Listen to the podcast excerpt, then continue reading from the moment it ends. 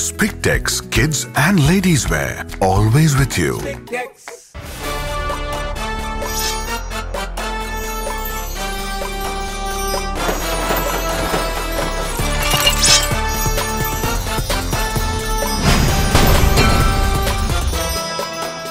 Savitri Tamil cinema கண்டெடுத்த தனிப்பெரும் ஆளுமை சிவாஜிக்கு நிகராக இன்னொரு நடிகரை சொல்ல இன்றும் தயங்கிக் கொண்டிருக்கிறோம் ஆனால் நடிகர் திலகமாக சிவாஜி கோலோச்சிய காலத்திலேயே அவருக்கு இணை சொல்லும் வகையில் நடிகையர் திலகமாக மின்னியவர் சாவித்ரி.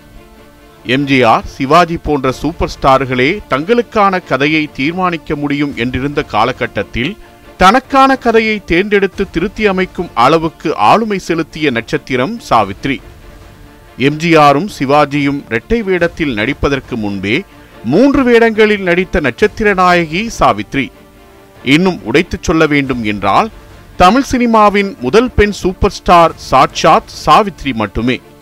அதிக எண்ணிக்கையிலான படங்களில் நடித்து அதிக அளவிலான வெற்றி படங்களை கொடுத்து அதிக தொகையை சம்பளமாக பெற்று என்று பல அதிகங்களுக்கு சொந்தக்காரரான super star Savitri Tamil cinema வரலாற்றின் பெருமைக்குரிய அத்தியாயம்.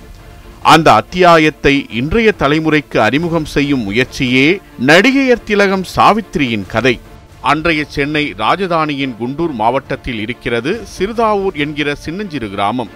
அந்த கிராமத்தைச் சேர்ந்த நிசங்காரராவ் குருவையா சுபத்திராமா தம்பதியின் மகள் சாவித்ரி. ஏற்கனவே அந்த தம்பதிக்கு மாருதி என்கிற பெண் குழந்தை இருந்தது. நடுத்தர குடும்பம் என்றாலும் நம்பிக்கையோடு வாழ்ந்து கொண்டிருந்தார்கள். அந்த நம்பிக்கையை குருவையாவின் அகால மரணம் அடித்து நுறுக்கவே சாவித்ரி குடும்பம் தடுமாறி போனது. எதிர்காலம் என்னவாகப் போகிறது என்று மிரண்டு போய் நின்ற சுபத்திரம்மாவையும் இரு பெண் பிள்ளைகளையும் காப்பாற்றும் பொறுப்பை ஏற்றுக்கொண்டார் வெங்கட்ராமையா சௌத்ரி. இவர் மறைந்து போன குருவையாவின் மூத்த சகோதரர். ஏதோ ஏழை குடும்பத்துக்கு உதவி செய்கிறோம் என்றெல்லாம் சௌத்ரி நினைக்கவில்லை. இரு பெண் பிள்ளைகளையும் தம் பிள்ளைகள் போலவே பார்த்து கொண்டார். அருகில் இருந்த நாட்டிய பள்ளியில் பயிற்சி எடுத்துக் கொண்டிருந்த மாணவிகளை பார்த்து தானும் நாட்டியம் கற்க சாவித்ரி ஆசைப்பட்டபோது ஆகட்டும் என்று சொல்லி நாட்டிய பள்ளியில் சேர்த்துவிட்டார் சௌத்ரி. உண்மையில் அதுதான் சாவித்ரி என்ற திரை நட்சத்திரம் உருவாவதற்கான முதல் புள்ளி. திரைப்படங்களில் நடித்தபோது புகழ்பெற்ற நடனக் காட்சிகள் எதிலும் சாவித்ரி முத்திரை பதிக்கவில்லை. ஆனாலும் சாவித்ரியின் கலையார்வத்துக்கு வித்திட்டது அந்த நாட்டிய பள்ளிதான். நட்டுவனார் பூர்ணையா சாஸ்திரியும் அவரது மகன் கிருஷ்ணமூர்த்தியும் தான் சாவித்ரியின் ஆரம்பகால நாட்டிய ஆசிரியர்கள். வெவ்வேறு விதமான நடனங்களை அதன் நுட்பங்களோடு சேர்த்து கற்றுக்கொள்வதில் ஆர்வம் செலுத்தினார் சாவித்ரி. அவ்வப்போது நடக்கும் உள்ளூர் போட்டிகளில் பங்கேற்று பரிசுகளை அள்ளிச் செல்வது சாவித்ரியின் வழக்கம். நாட்டியத்தில் ஆர்வம் செலுத்தி வந்த சாவித்ரிக்கு காக்கிநாடா கலா பரிஷத் நடத்திய நிகழ்ச்சி ஒன்றில் பெரு வாய்ப்பு ஒன்று தாமாக வந்து சேர்ந்தது. இறுதி நாள் நிகழ்ச்சியில் லலிதா பத்மினி நடனத்துக்கு ஏற்பாடு செய்திருந்தார்கள். ஆனால் போக்குவரத்து சிக்கல் காரணமாக லலிதாவும் பத்மினியும் வராமல் போகவே நிகழ்ச்சி ஏற்பாட்டாளர்கள் தவித்து போனார்கள். காரணம் அந்த நிகழ்ச்சியின் சிறப்பு விருந்தினர் ஹிந்தி சூப்பர் ஸ்டார் பிருத்திவிராஜ் கபூர். அப்போது அமைப்பாளர்களின் கண்ணில் அகப்பட்டார் சாவித்ரி. அருகே சென்று விஷயத்தை சொன்னார்கள் ஆகட்டும் என்று சம்மதித்தார் சாவித்ரி. சாவித்ரியின் நடனத்தை பார்த்த பிருத்திவிராஜ் கபூர் அவரை வெகுவாக புகழ்ந்துவிட்டு எதிர்கால நட்சத்திரம் என்று தீர்க்க தரிசனம் சொல்லிவிட்டு போனார். ஆம் பிருத்திவிராஜ் கபூரின் கணிப்பு வெகு விரைவிலேயே பலித்தது சில திரைப்பட தயாரிப்பாளர்கள் சாவித்ரியை அணுகி பேசினார்கள். சென்னைக்கு வந்தால் சினிமா வாய்ப்புகள் அதிகம் கிடைக்கும் என்றார்கள். சாவித்ரிக்கும் சினிமாவில் நடிக்க வேண்டும் என்கிற ஆர்வம் இருந்தது. ஆம் சிறுமியாக இருந்தபோதே நடிகை அஞ்சலி தேவியின் மீது சாவித்ரிக்கு ஈர்ப்பு இருந்தது. அவருடைய நடை உடை பாவனைகளை சாவித்ரி வெகுவாக ரசித்தார். அவரைப் போல ஒரு நட்சத்திரமாக விரும்பினார். தற்போது சினிமா வாய்ப்பு வருவதற்கான அறிகுறிகள் தென்பட்டன. குறிப்பாக சாதனா பிலிம்ஸ் நிறுவனத்தார் கொடுத்த நம்பிக்கையில் பெரியப்பா சகிதம் சென்னை வந்திறங்கினார் சாவித்ரி. அப்போது சாவித்ரிக்கு வயது பதினைந்து. அப்போது சம்சாரம் என்ற பெயரில் தெலுங்கு படம் ஒன்றை தயாரித்தது சாதனா பிலிம்ஸ் அந்த படத்தின் இரண்டாம் நாயகி வாய்ப்பை தேடித்தான் சாவித்ரி வந்திருந்தார். ஸ்கிரீன் டெஸ்ட் எடுத்தார்கள். கருப்புதான் ஆனால் கலையான முகம். சற்று பூசினார் போன்ற உடலமைப்புதான் ஆனாலும் வசீகரிக்கும் வகையில் இருந்தார். இருப்பினும் ஸ்கிரீன் டெஸ்ட் கை கொடுக்கவில்லை. வேண்டாம் என்று சொல்லிவிட்டார்கள் வெறுத்து போய்விட்டார் சாவித்ரி. சினிமா நாயகி கனவெல்லாம் முடிந்துவிட்டதோ என்று கவலைப்பட்டார். பிறகு சுதாரித்துக் கொண்டு ஜெமினி ஸ்டுடியோவை அணுகினார். அங்கே ஓர் இளைஞர் சாவித்திரியை வரவேற்றார். தன் பங்குக்கு அவரும் சாவித்திரிக்கு ஸ்கிரீன் டெஸ்ட் வைத்தார். வசனம் கொடுத்து பேசச் சொன்னார் காட்சியை சொல்லி நடிக்கச் சொன்னார். எல்லாம் முடிந்ததும் வாய்ப்பிருந்தால் சொல்கிறோம் என்று சொன்னார். மீண்டும் ஒரு ஏமாற்றம். சோகம் கப்பிய முகத்துடன் ஸ்டூடியோவிலிருந்து வெளியேறினார் சாவித்ரி. சாவித்ரி வெளியேறியதும் அவருடைய புகைப்படத்தை கோப்பில் வைத்துவிட்டு அவர் பற்றிய குறிப்பை எழுதினார் அந்த இளைஞர். மிகவும் சூட்டிகையான பெண் வருங்காலத்தில் பெரிய நடிகையாக வருவதற்கான அறிகுறிகள் தென்படுகின்றன. இதுதான் சாவித்ரி பற்றி ஜெமினி ஸ்டுடியோவில் அந்த இளைஞர் எழுதி வைத்த குறிப்பு. அந்த இளைஞர் ஜெமினி நிறுவனத்தில் பணியாற்றி வந்த கணேசன். ஆம் பின்னாளில் காதல் மன்னனாக திரையுலகை கலக்கி வாய்ப்பு கேட்டு வந்த சாவித்திரியையே வாழ்க்கை துணையாக கரம் பிடித்த ஜெமினி கணேசன். வாய்ப்பு தேடி அலைந்த சாவித்திரியை வாஞ்சையுடன் வரவேற்றது நாகிரெட்டியின் விஜயா புரொடக்ஷன்ஸ் நிறுவனம். என்டிஆர் நாயகனாக நடித்த பாதாள பைரவி படத்தில் நடனமங்கையாக நடிக்கும் வாய்ப்பு சாவித்திரிக்கு கிடைத்தது. அடுத்து விஜயா நிறுவனம் தயாரித்த கல்யாணம் பண்ணிப்பார் படத்தில் சாவித்திரிக்கு வில்லி வேடம் கிடைத்தது. சாந்தி என்கிற கதாபாத்திரத்தில் சொந்த குரலில் பேச வேண்டும் என்றார்கள். சாவித்திரிக்கு தெலுங்குதான் துலக்கமாக வரும். தமிழ் தடுமாறித்தான் வரும். ஆனாலும் ஆசிரியர் வைத்து தமிழ் கற்றுக்கொண்டார் சாவித்ரி சாவித்ரியின் ஆர்வமும் தொழில் பக்தியும் உழைப்பும் அவருக்கு அடுத்தடுத்த பட வாய்ப்புகளை பெற்று தந்தன. கூடவே அதிர்ஷ்டமும் சேர்ந்து கொண்டது. ஆம் வினோதா பிலிம்ஸ் நிறுவனம் தேவதாஸ் என்ற படத்தை தயாரிக்க திட்டமிட்டது. நாகேஸ்வர ராவ் நாயகனாக நடிக்கும் அந்த படத்துக்கு நாயகியாக சவுகார் ஜானகியை தேர்வு செய்திருந்தனர். என்ன நடந்ததோ தெரியவில்லை சவுகார் ஜானகிக்கு பதிலாக சாவித்ரியை தேடி வந்தார்கள். நாடி வந்த நல்வாய்ப்பை ஏற்றுக்கொண்ட சாவித்ரி படத்தின் அசாத்தியமான நடிப்பை வெளிப்படுத்தினார். துணை கதாபாத்திரங்களில் நடித்து வந்த சாவித்ரிக்கு தேவதாஸ் திருப்புமுனை படமாக அமைந்தது. சாவித்ரியின் நடிப்பை ரசிகர்கள் கொண்டாடினார்கள். ஆகவே திரையுலகமும் கொண்டாடத் தொடங்கியது. நாராயணன் கம்பெனி தயாரித்த மனம் போல் மாங்கல்யம் படம் சாவித்திரியை அடுத்த கட்டத்துக்கு அழைத்துச் சென்றது.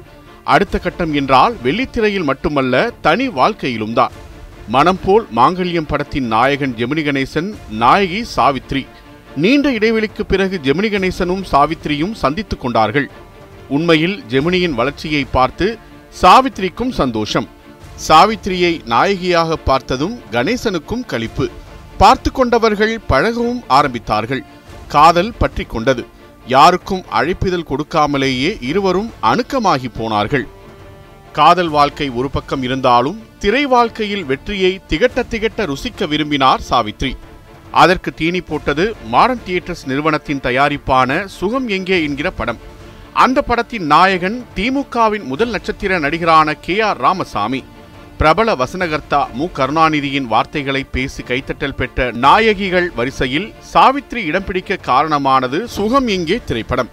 சாவித்ரி என்ற நடிகையை குழந்தைகள் முதல் குடும்பத்து பெரியவர்கள் வரை கொண்டு சேர்த்த படம் என்று மிஸ்ஸியம்மாவை சொல்ல வேண்டும். உண்மையில் அந்த படத்தின் நாயகியாக பானுமதியை தேர்வு செய்திருந்தார்கள். ஆனால் ஏதோ ஒரு சிக்கல் காரணமாக பானுமதி நடிக்க முடியாமல் போகவே அந்த வாய்ப்பு சாவித்ரிக்கு கிடைத்தது. அந்த படத்தில் சாவித்ரிக்கு அடித்தது இரட்டை அதிர்ஷ்டம். ஆம். படத்தின் நாயகன் ஜெமினி கணேசன். போதாது மிஸ்ஸியம்மாவில் வெளுத்து வாங்கியிருந்தார் சாவித்ரி. சாவித்ரி ரசிகர்களின் விருப்ப பட்டியலில் மிஸ்ஸியம்மாவுக்கு இப்போதும் முதன்மையான இடம் உண்டு. அதுவரை ரகசியமாக வைத்திருந்த திருமண உறவை மிஸ்ஸியம்மாவுக்கு பிறகு பகிரங்கமாக்கினார் சாவித்ரி. இத்தனைக்கும் ஜெமினி கணேசன் ஏற்கனவே திருமணமானவர். முதல் மனைவியின் பெயர் பாப்ஜி. கணவன் மனைவி இடையிலான நல்லுறவில் எந்த பிரச்சனையும் இல்லை. ஆனாலும் சாவித்ரி மீது ஜெமினி கணேசனுக்கு ஈர்ப்பு. ஒரு நாள் சாவித்திரியை வீட்டுக்கே அழைத்து வந்துவிட்டார் ஜெமினி கணேசன். அவர்கள் இருவரையும் மனம் கோணாமல் பெருந்தன்மையுடன் ஏற்றுக்கொண்டார் பாப்ஜி. அதுதான் சாவித்திரியின் அதிர்ஷ்டம். உண்மையில் ஜெமினி கணேசனை திருமணம் செய்து கொண்டதை ரசிகர்களுக்கு சாவித்ரி வெளிப்படுத்திய விதம் சுவாரஸ்யமானது. அப்போது பிரபல லக்ஸோப் விளம்பரத்தில் நடித்தார் சாவித்ரி அதற்கான ஒப்பந்தத்தில் சாவித்ரி கணேஷ் என்று கையெழுத்திட்டார். அது செய்தியாக பத்திரிகைகளில் வந்தது.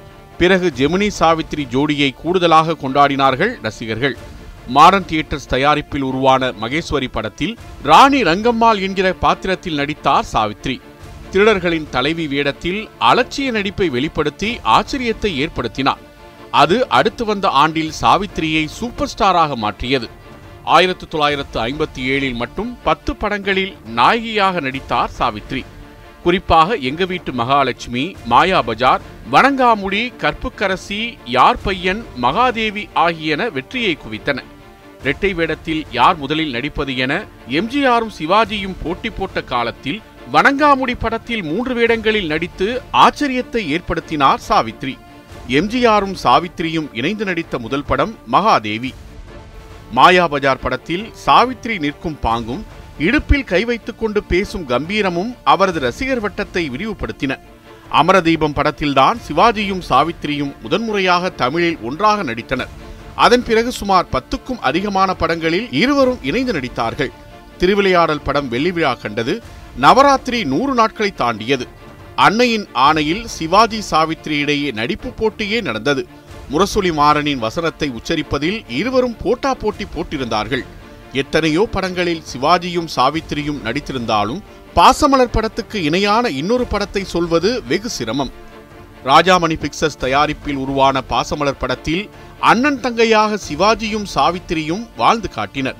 அந்த படத்தின் வசனங்களை எழுத ஆரூர் தாஸை சிவாஜிக்கு சிபாரிசு செய்தவர் சாட்சாத் சாவித்ரி தான் சேர்ந்தே பிறந்து சேர்ந்தே வளர்ந்து சேர்ந்தே மறைந்த செல்வங்களின் கதை என்று பாசமலர் படத்துக்கு விளம்பரம் வைத்தார்கள். சிவாஜியும் சாவித்திரியும் பட்டையை கிளப்ப அந்த படத்தில் சாவித்திரியின் நாயகனாக ஜெமினி கணேசன் நடித்திருந்தார். ஒவ்வொரு காட்சிக்கும் அதிகபட்ச உழைப்பையும் உணர்வையும் கொட்டி நடித்திருந்தார் சாவித்ரி. விளைவு சாவித்திரியின் வாழ்நாள் சாதனைகளுள் ஒன்றாக பாசமலர் அமைந்தது. படத்தில் சிவாஜியும் சாவித்திரியும் பேசுகின்ற வசனங்கள் ஒவ்வொன்றும் உணர்வின் உருவங்கள். இனி சிவாஜியின் ஜோடியாக சாவித்ரி நடிக்கக்கூடாது என்று அன்பு கட்டளை போடும் அளவுக்கு பாசமலரை கொண்டாடினார்கள் ரசிகர்கள். நடிகையர் திலகம் என்கிற புகழ்மிக்க அடையாளத்தோடு தனது நூறாவது படமான கொஞ்சம் சலங்கையில் நடித்தார் சாவித்ரி. வழக்கமாக சாவித்ரி வாயசைக்கும் பாடல்களுக்கு P. Susheela M. S. Rajeswari Jikki போன்றவர்களே பின்னணி பாடுவார்கள். ஆனால் சிங்காரவேலனே தேவா பாடலை புதிய பாடகி பாடினார். அவர் எஸ். ஜானகி. இந்த படத்தில் நடித்துக் கொண்டிருந்த காலகட்டத்தில் தான் நடிக்கவிருக்கும் படத்தின் கதையை தேர்வு செய்வது திருத்தம் செய்வது மாற்றம் செய்வது என்பன போன்ற முடிவுகளை எடுக்கும் ஆளுமையாக உருவெடுத்திருந்தார் சாவித்ரி. இதுவெல்லாம் அப்போது எம்ஜிஆர் சிவாஜி போன்ற சூப்பர் ஸ்டார்களுக்கு மட்டுமே சாத்தியம். அது சாவித்ரிக்கும் சாத்தியமானது என்றால் அதற்கு காரணம் சாவித்ரியும் சூப்பர் ஸ்டார் என்பதுதான். வசுமதி பிக்சர்ஸ் தயாரித்த காத்திருந்த கண்கள் படத்தில் ஆடம்பரமிக்க நவநாகரிக பெண் வேடம் துடைப்பத்துடன் வீடு கூட்டும் பெண் வேடம் என முற்றிலும் மாறுபட்ட இரு வேடங்களில் நடித்து அசத்தினார் சாவித்ரி. பிறகு சாவித்ரியை பின்பற்றி கே ஆர் விஜயா ஜெயலலிதா சரோஜா தேவி தேவிகா உள்ளிட்ட நடிகைகளும் இரட்டை வேடங்களில் நடித்தார்கள். அதற்கு ஆரம்ப புள்ளி சாவித்ரி. ஏறுமுகத்திலேயே இருந்த சாவித்ரியின் திரைப்பயணம் வடிவுக்கு வளைகாப்பு படத்தின் போது லேசாக தடுமாறியது. அப்போது சாவித்ரி கர்ப்பமாகியிருந்தார். ஆகவே படப்பிடிப்பு தாமதமானது. விளைவு மூன்று ஆண்டுகள் கடந்தே வடிவுக்கு வளைக்காப்பு வெளியானது. அந்த சமயத்தில் சரோஜா தேவி தேவிகா விஜயகுமாரி எல்லாம் அடுத்தடுத்து களத்துக்கு வந்திருந்தனர். புதிய வாய்ப்புகள் எல்லாம் அவர்களை தேடி போயின. வருகின்ற வாய்ப்புகளிலும் சாவித்ரியால் சோபிக்க முடியாமல் போனது. பாவ மன்னிப்பு பந்த பாசம் கர்ணன் பரிசு போன்ற படங்கள் சாவித்ரிக்கு கை கொடுக்கவில்லை. இனி சாவித்ரியின் திரைவாழ்க்கை அவ்வளவுதான் என்று பத்திரிகைகள் கிசுகிசுக்க தொடங்கிய போது ரத்த திலகம் படம் சாவித்திரியை மீண்டும் வெற்றி பாதைக்கு அழைத்து வந்தது. நடிகர் திலகமும் நடிகையர் திலகமும் இணைந்து நடிக்கும் ரத்த திலகம் என்று படத்தை விளம்பரம் செய்தார்கள். படம் பெரு வெற்றி பெற்றது. சிவாஜியின் கர்ஜனையையும் சாவித்திரியின் சீற்றத்தையும் ரசிகர்கள் ரசித்து மகிழ்ந்தார்கள். மீண்டும் சாவித்ரி வெற்றி கொடி நாட்டினார். கற்பகம் கை கொடுத்த தெய்வம் ஆயிரம் ரூபாய் ஆகிய படங்கள் சாவித்ரியின் நடிப்புக்கான தீனியை போட்டன. குறிப்பாக ஆயிரம் ரூபாய் படத்தில் மெட்ராஸ் பாஷை பேசி நடித்திருந்தார் சாவித்ரி. அந்த காலகட்டத்தில் மெட்ராஸ் பாஷை பேசி நடிக்க நடிகர்கள் மட்டுமே ஆர்வம் செலுத்துவார்கள். நடிகைகள் ஒப்புக்கொள்ள தயங்கி ஒதுங்கி விடுவார்கள். ஆனால் சாவித்ரி ஆர்வத்துடன் நடித்து பாராட்டை பெற்றார். அவர் காலத்தில் மெட்ராஸ் பாஷை பேசிய நடிகை அநேகமாக மனோரமாவாக மட்டுமே இருக்க முடியும். வேட்டைக்காரன் எம்ஜிஆர் நடித்த வெற்றி படங்களுள் முக்கியமானது. அந்த படத்தின் நாயகியாக சரோஜா தேவியை தேர்வு செய்திருந்தார் தயாரிப்பாளர் சாண்டோ சின்னப்பதேவர் ஆனால் நாயகியின் தாயாருடன் ஏற்பட்ட கருத்து வேறுபாட்டால் சரோஜா தேவியை நீக்கிவிட்டு சாவித்ரியை நாயகியாக்கினார் சின்னப்பதேவர் சரோஜா தேவிக்காக எழுதப்பட்ட வசனங்கள் சாவித்ரிக்காக கொஞ்சம் மாற்றப்பட்டன. திரைக்கதையிலும் திருத்தங்கள் செய்யப்பட்டன. வேட்டைக்காரன் வெற்றி கோட்டையை எட்டினார் அப்போது சாவித்ரியின் சம்பளம் இரண்டரை லட்சம் ரூபாய். சினிமாவில் கொடிகட்டி பறந்த சாவித்ரிக்கு மேடை நாடகத்திலும் ஆர்வம் இருந்தது. ஒய்தி பார்த்தசாரதி ராஜலட்சுமி தம்பதியின் அன்பு கட்டளையை ஏற்று பாவம் பலராமன் என்ற அமைச்சூர் நாடகத்தில் நடித்தார் சாவித்ரி. அம்மாமி ரேவதி என்கிற பாத்திரத்தில் நடித்து கைத்தட்டல்களை அள்ளினார் சாவித்ரி. இரவு பகலாக படங்களில் நடித்துக் கொண்டிருந்த சாவித்ரிக்கு அமைச்சூர் நாடகங்கள் கொஞ்சம் ஆசுவாசம் கொடுத்தன. நவராத்திரி சிவாஜியும் சாவித்திரியும் இணைந்து நடித்த வெற்றி படங்களுள் முக்கியமானது. அந்த படத்தில் நளினி என்கிற பாத்திரத்தில் நடித்த சாவித்ரி அந்த படத்தில் வரும் பத்து நிமிட சத்தியவான் சாவித்ரி தெருக்கூத்தில் அசத்தலாக ஆடியிருப்பார். திருவிளையாடல் படத்தில் நடித்த அசத்திய சாவித்ரிக்கு சரஸ்வதி சபதம் படத்தில் சரஸ்வதியாக நடிக்கும் வாய்ப்பை கொடுத்தார் இயக்குனர் ஏ பி நாகராஜன். அந்த படத்தில் சரஸ்வதியாக சாவித்திரியும் பார்வதியாக பத்மினியும் லட்சுமியாக தேவிகாவும் நடித்த சரஸ்வதி சபதம் பெருவெற்றி பெற்றது. ஒரு திரைப்பட நட்சத்திரமாக மின்னிய சாவித்ரி பொதுநல விஷயங்களில் மனிதாபிமானத்துடன் நடந்து கொண்ட சம்பவங்கள் அநேகம். குறிப்பாக பாகிஸ்தானுடனான யுத்த நிதிக்காக திரைக்கலைஞர்கள் நட்சத்திர இரவுகள் நடத்தினர். அப்போது ஜெமினி கணேசனுடன் இணைந்து நாடகங்களில் நடித்தார். அதன் மூலம் திரண்ட நிதியை சென்னையில் வைத்து பெற்றுக்கொண்டார் பிரதமர் லால் பகதூர் சாஸ்திரி. அப்போது நிதியோடு நிறுத்திக் கொள்ளாமல் தான் அணிந்திருந்த நகைகளில் சிலவற்றையும் பிரதமர் சாஸ்திரியிடம் கழற்றி கொடுத்தார் சாவித்ரி.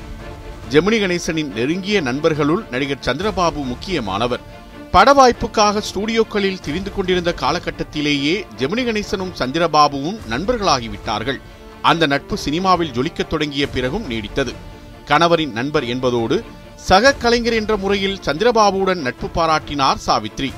முக்கியமாக எம்ஜிஆரை நாயகனாக வைத்து மாடிவிட்டு ஏழை என்ற படத்தை எடுத்தார் சந்திரபாபு. படத்தின் இயக்குனரும் சந்திரபாபுவே.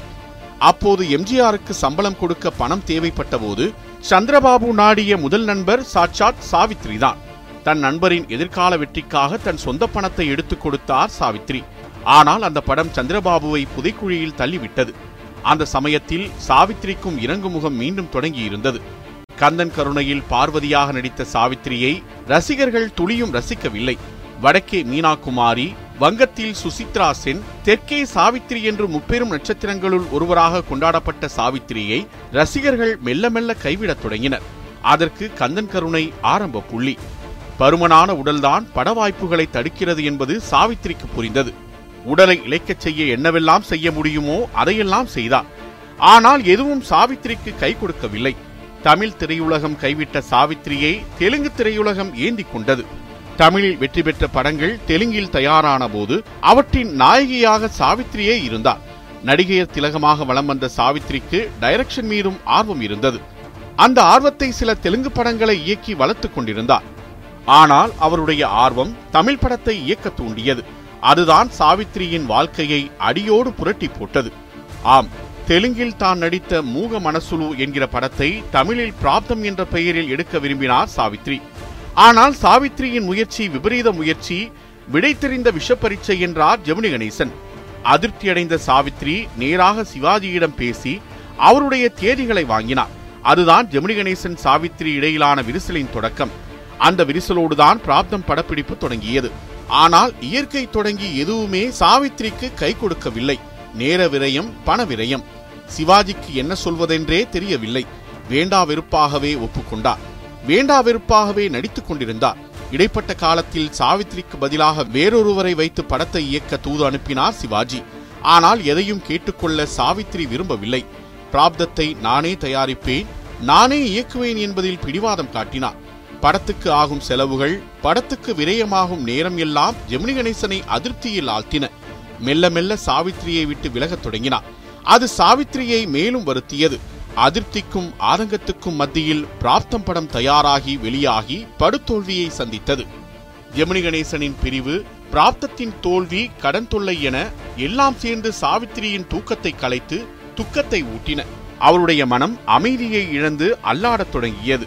உண்மையில் சாவித்திரியின் நடிப்பை ரசித்த வெற்றியை கொண்டாடிய ரசிகர்கள் அவருடைய வாழ்க்கையில் இறுதி அத்தியாயங்களை துளியும் ரசிக்க மாட்டார்கள். இவ்வளவு ஏன்? காதால் கேட்கக்கூட விரும்ப மாட்டார்கள் ஆம் மன அமைதியை இழந்த சாவித்ரி அதை மீட்டெடுக்க மதுவை நாடத் தொடங்கினார். அது சாவித்திரியின் உயிரை உருக்கத் தொடங்கியது.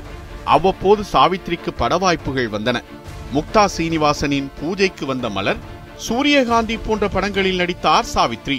உண்மையில் சாவித்திரியின் உயரத்துக்கு அதுவெல்லாம் சாதாரண பாத்திரங்கள். ஆனாலும் பணத்தின் தேவை அவரை நடிக்க வைத்தது. பிறகு படப்பிடிப்பு தளத்திலும் மதுவின் வாடை வருவதாக பத்திரிகைகள் கிசுகிசுத்தன. ஓரிரு இயக்குனர்களும் தயாரிப்பாளர்களும் அதனை உறுதி செய்தனர். ஆனாலும் சாவித்திரியை யாரும் தட்டி கேட்கவில்லை. உரிமை கொண்ட ஜெமினி கணேசனும் அதை செய்யவில்லை. விளைவு சாவித்ரி என்கிற கம்பீர கோபுரம் மெல்ல மெல்ல சாயத் தொடங்கியது. அந்த கோபுரத்தை தாங்கி பிடிக்கும் வகையில் அவ்வப்போது பட வாய்ப்புகள் வந்தன. புகுந்த வீடு என்ற படம் நூறாவது நாளை தாண்டியது. எம்ஜிஆருக்கும் சிவாஜிக்கும் நாயகியாக நடித்த சாவித்ரி பெத்தமணம் பித்து படத்தின் தாயார் பாத்திரத்தில் நடித்தார். சாவித்திரிக்காகவே எழுதப்பட்ட கதை போல அமைந்தது பெத்தமணம் பித்து. தாயார் பாத்திரத்தில் நடித்த சாவித்ரி அப்போது உண்மையிலேயே இரண்டு குழந்தைகளுக்கு தாயார் அதுவும் விஜய சாமுண்டீஸ்வரி சதீஷ் என்ற இரு பெரிய குழந்தைகளுக்கு தாயாராக இருந்தார் சாவித்ரி. இரண்டு குழந்தைகளும் நன்றாக வளர்ந்திருந்த சூழலில் முன்பு போல ஜெமினி கணேசன் சாவித்ரி இருவரும் முற்றிலுமாக பிரிந்திருக்கவில்லை. அவ்வப்போது ஆறுதல் சொல்லவும் தோள் கொடுக்கவும் ஜெமினி தயாராகவே இருந்தார். அது சாவித்திரிக்கு கொஞ்சம் போல ஆசுவாசம் தந்தது. அந்த ஆசுவாசத்துக்கு மத்தியில் தனது மகள் விஜய சாமுண்டீஸ்வரிக்கு திருமணம் செய்து வைத்தார் சாவித்ரி. ஆனால் அந்த விழாவில் ஜெமினி கணேசன் பங்கேற்கவில்லை. அப்போது அவர் வெளிநாட்டில் இருந்தார். ஜெமினியின் இடத்தில் அவருடைய முதல் மனைவி பாப்ஜி இருந்து திருமணத்தை நடத்தி வைத்தார். பட வாய்ப்புகள் குறைந்து போனது ஒரு பக்கம் வருத்தம் என்றால் வருமான வரி பாக்கி மற்றொரு பக்கம் குடைச்சலை கொடுத்தது. தான் ஆசை ஆசையாக கட்டிய ஹபீபுல்லா சாலை கனவு மாளிகையை விற்று கடனை அடைத்தார் சாவித்ரி. ஆம் திரையுலகின் மகாராணியாக கொடிகட்டி பறந்த சாவித்ரி தற்போது தனது அரண்மனையை விற்றுவிட்டு வாடகை வீட்டில் குடியேறினார். எங்கே மீண்டும் வீழ்ந்து விடுவாரோ சாவித்ரி என்று பலரும் கவலைப்பட்ட போது ஜக்கம்மா மஞ்சள் குங்குமம் தாய்க்கு ஒரு பிள்ளை வீட்டு மாப்பிள்ளை அக்கறை பச்சை என்று திடீரென சாவித்ரி நடித்த படங்கள் வெற்றியை பெற்றன. சோகம் என்னவென்றால் வெற்றிக்கு மத்தியிலும் மது அவரை மயக்கிக் கொண்டே இருந்தது. அந்த மயக்கத்தில் ஒரு மலையாள படத்தில் நடிக்க ஒப்புக்கொண்டார் சாவித்ரி. சுழி என்கிற அந்த மலையாள படத்தின் கதை சற்றே சர்ச்சைக்குரியது. போதாக்குறைக்கு சாவித்ரியின் பாத்திரமும் முகச்சொலிப்புடன் பார்க்கப்பட்டது. காரணம் மது பழக்கத்தின் காரணமாக தனது எஸ்டேட் மேனேஜருடன் பழகி கர்ப்பமாகி ஏமாற்றப்படும் விதவை தாயாக நடித்திருந்தார் சாவித்ரி. அந்த பாத்திரத்தை சாவித்ரி தேர்வு செய்தது சக கலைஞர்களால் கவலையுடன் விவாதிக்கப்பட்டது. அவர் நடித்த படுக்கையறை காட்சிகளும் நீச்சல் குள காட்சிகளும் பலத்த விமர்சனத்துக்கு உள்ளாகின. அந்த காட்சிகளை பார்த்து அதிர்ந்து போன தணிக்கைத்துறை சுழி படத்துக்கு ஏ சான்றிதழ் கொடுத்தது. உண்மையில் சுழிப்படம் சாவித்திரியின் வாழ்க்கையில் ஒரு கரும்புள்ளி. சர்ச்சைகள் ஒரு பக்கம் கிசுகிசுக்கள் மறுபக்கம் உடல் உபாதைகள் மற்றொரு பக்கம் என சாவித்ரி என்ற அழகோவியம் மெல்ல மெல்ல தனது மெருகை இழந்து கொண்டிருந்தது. சாவித்ரியின் சோகத்தை புரிந்து கொண்ட சிலர் அவருக்கு உதவும் வகையில் சில பட வாய்ப்புகளை கொடுத்தனர். உடல் ஒத்துழைக்கும் நேரங்களிலெல்லாம் படத்தில் நடித்துக் கொடுத்தார் சாவித்ரி. அப்போது தயாரிப்பாளருக்கு சாவித்ரி விதிக்கும் ஒரே நிபந்தனை காசோலை வேண்டாம் பணமாக கொடுங்கள் என்பதுதான். ஆம் இந்த கதை வேண்டும் அந்த கதை வேண்டாம் என்று தேர்வு செய்த சாவித்ரி தற்போது காசோலை வேண்டாம் பணம் வேண்டும் என்ற கட்டத்துக்கு வந்திருந்தார். ஆறாத காயா என்ற கன்னட படத்தில் நடிக்க ஒப்பந்தமானார் சாவித்ரி. படப்பிடிப்புக்காக பெங்களூர் சென்றிருந்த அவருக்கு அங்கே திடீரென உடல்நிலை பாதிக்கப்பட்டது. பெங்களூர் சாணக்கியா ஹோட்டலில் தங்கியிருந்த சாவித்ரி மயக்கமடைந்தார். வெறும் வயிற்றோடு இன்சுலின் போட்டுக்கொண்டதன் விளைவு அது. ஹோட்டல் நிர்வாகம் நடிகை சரோஜாதேவிக்கு தகவல் கொடுத்தது. ஓடோடி வந்த சரோஜாதேவி அங்கிருந்த பிரவுனிங் மருத்துவமனையில் சாவித்ரியை சேர்த்தார். பிறகு விமானம் மூலம் சென்னை அழைத்து வரப்பட்ட சாவித்ரி வெலிங்டன் மருத்துவமனையில் சேர்க்கப்பட்டார். அதிகம் செலவு செய்து உயர்தர சிகிச்சைகள் தரப்பட்ட போதும் சாவித்ரியால் உடல் உபாதைகளில் இருந்து மீள முடியவில்லை. உடல் வற்றி போனது. பூசினார் போல் இருப்பதுதான் சாவித்திரியின் அடையாளம். மருத்துவமனையிலிருந்து வீட்டுக்கு வந்த சாவித்ரி இப்போது எலும்புக்கூடாக காட்சியளித்தார். அவருடைய வசீகரிக்கும் கருப்பு நிறம் இப்போது வருத்தத்தை தரும் கருப்பு நிறமாக மாறியிருந்தது. பளிர் வெள்ளைப்பற்கள் மருந்து மாத்திரைகளின் கைங்கரியத்தால் மஞ்சளாகி போயிருந்தன. நர்ஸ் வந்து நான்கு முறை கேட்டாலும் கண் திறக்காத சாவித்ரி ஜெமினி கணேசனின் ஒற்றை குரலுக்கு மட்டும் மூடிய கண்களை அசைத்தார். சாவித்ரியின் உடல்நிலை பற்றிய செய்திகள் பத்திரிகைகளில் வந்தபோது அவரது ரசிகர்களும் நலன் விரும்பிகளும் பதறிப்போனார்கள். சாவித்ரிக்கு நெருக்கமான நடிகர்களும் நடிகைகளும் அவரை வந்து பார்த்து கண்கள் குளமாக வீடு திரும்பினர். ஆனால் அவர்களை பார்க்கும் நிலையில் சாவித்ரி இல்லை. ஆயிரத்து தொள்ளாயிரத்து எண்பத்தோராம் ஆண்டின் இறுதி நாட்கள் நடிகையர் திலகம் சாவித்ரியின் இறுதி நாட்களாக மாறின. மூச்சை நிறுத்திக் கொண்ட சாவித்ரியின் உடலுக்கு தன்னுடைய சொந்த வீட்டில் வைத்து இறுதி அஞ்சலி செலுத்தினார் ஜெமினி கணேசன். மலர்கள் மனம் வீசிய பிறகு வாடி மறைந்து விடுகிறது. பாசமலர் அப்படியல்ல. நாளாக நாளாக அதற்கு வாசம் அதிகம். உங்கள் உள்ளங்களில் நான் என்றென்றும் ஒரு பாசமலராகவே இருந்து மனம் பரப்பிக் கொண்டிருக்க வேண்டும். அதுவே என் ஆசை என்று ஒரு பேட்டியில் சொல்லியிருந்தார் சாவித்ரி. உண்மைதான். இன்றும் ரசிகர்களின் மனங்களில் மனம் பரப்பும் பாசமலராகவே மலர்ந்திருக்கிறார் நடிகையர் திலகம்.